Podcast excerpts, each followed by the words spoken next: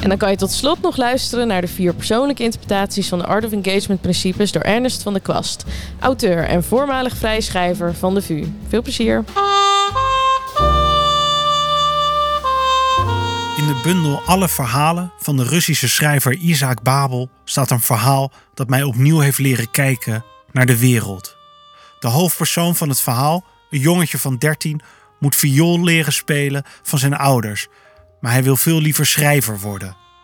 Als hij op een dag spijbelt en door de haven van Odessa loopt, komt hij de uitgever van de krant tegen. De jongen geeft hem een treurspel van eigen hand. Eén ding mogen we wel aannemen, zegt de uitgever als hij de tekst heeft gelezen, dat er een vonk van het goddelijke vuur in je zit. Maar hoe verandert een vonk in vuur? De uitgever neemt de jongen mee naar buiten. Waar mankeert het jou aan, zegt hij.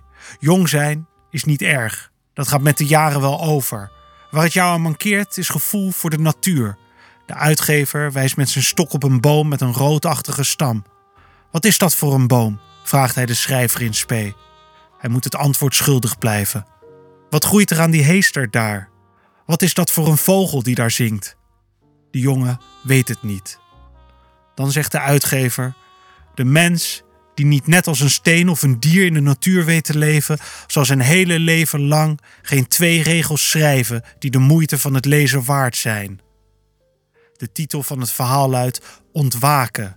En het jongetje is natuurlijk Isaac Babel, die zou uitgroeien tot een van de mooiste stemmen in de literatuur.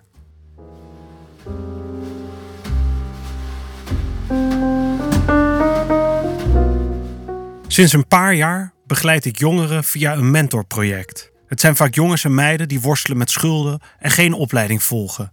Ze zien geen perspectief. Alles is stilstand of achteruitgang. Nog een aanmaning, weer een herinnering van een woningcorporatie. Als buddy lukt het me meestal snel om de schulden aan te pakken. Daar zijn systemen voor in Nederland. Niet heel fijne systemen, maar ze werken uiteindelijk wel. Als er financiële rust is, kan er ook weer vooruit worden gekeken. Maar dat is iets wat de jongeren nooit hebben gedaan. Hoe kijk je vooruit?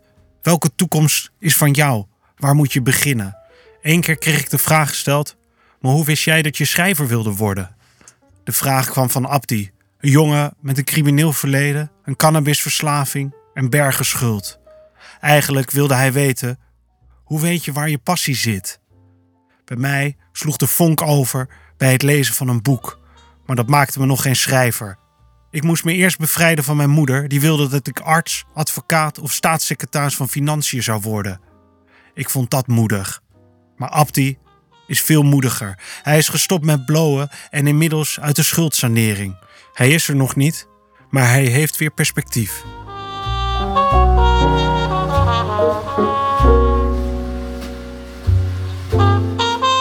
Goed dat u zich laat testen, stond er groot op een banner in de teststraat. Ik had sinds een aantal dagen keelklachten en vanmorgen was de zelftest positief geweest. Een vervreemdend moment. Na tientallen zelftests in 2 jaar tijd, de eerste met 2 streepjes.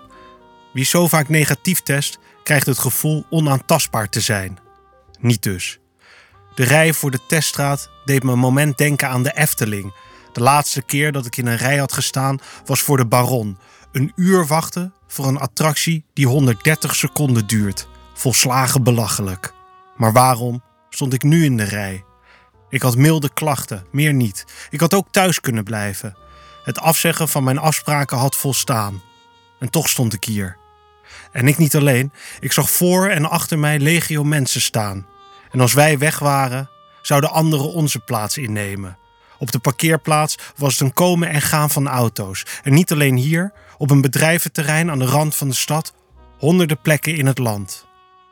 Het jongetje voor mij in de rij kreeg een jojo met lichtjes nadat de teststraatmedewerker hem had getest. Ik ging met lege handen naar huis, waar ik de deur achter mij goed dicht zou doen.